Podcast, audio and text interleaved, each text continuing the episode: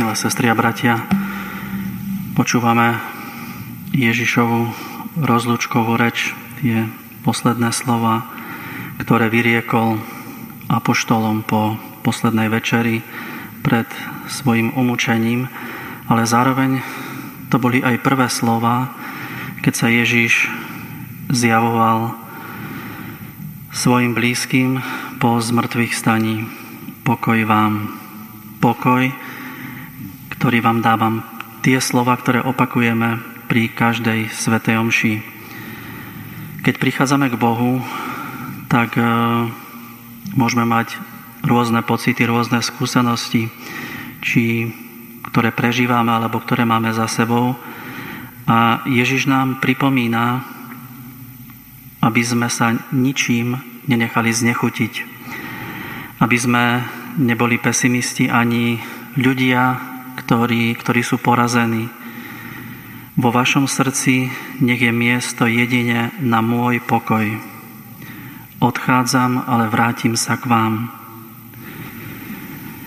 Pokoj, ten, o ktorom hovorí Ježiš, o ktorom hovorí Božie slovo, to nie je neprítomnosť vojny, pokoj zbraniam, ale pokoj, ktorý prináša Kristus, je ovocím Ježišovho utrpenia a smrti.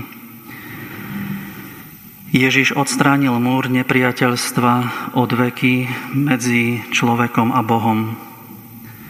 Ak je niekto blízko odchodu, zanecháva po sebe pamiatku, ktorá ostáva v pamäti pozostalých.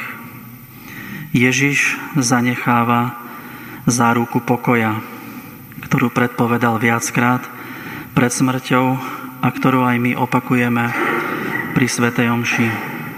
Pokoj vám dávam ako záruku a chránte si ho. Hovorí Ježiš, zmieril som vás s Bohom, dovolte Bohu, aby vás zmieril medzi sebou.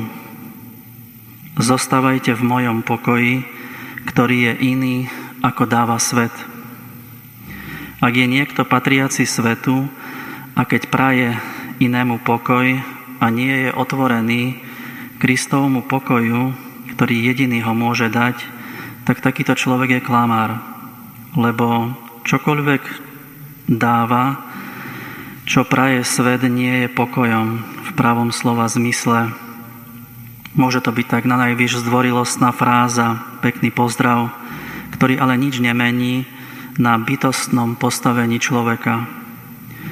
Keď nám Ježiš praje pokoj, tak ho zároveň v nás tvorí. Lebo slovo z mŕtvych stalého je slovo stvoriteľské. Ja vám nedávam, ako svet dáva. Prosme dnes a ďakujme Bohu, že nás tu zhromaždil, aby sme mohli prijať to stvoriteľské dielo pokoja v sebe, aby On v nás a okolo nás pretváral naše spoločenstva a nás samých. Amen.